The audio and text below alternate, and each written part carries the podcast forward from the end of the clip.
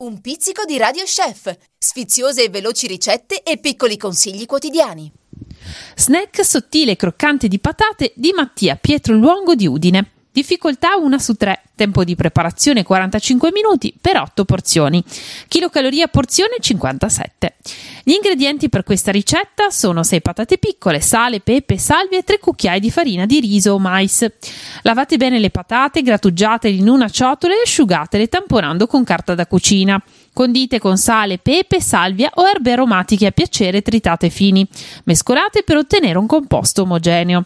Su una teglia ricoperta con carta da forno riporrete dei mucchietti e livellateli con un cucchiaio per dare una forma sottile. Riponete in forno preriscaldato a duecento gradi per circa trenta minuti. Otterrete delle simpatiche patatine semplici, leggere e gustose, perfette per un aperitivo come accompagnamento ai piatti principali. Per la preparazione della ricetta, la chef Chiara Canzoneri consiglia di utilizzare le patate vecchie, una tipologia più compatta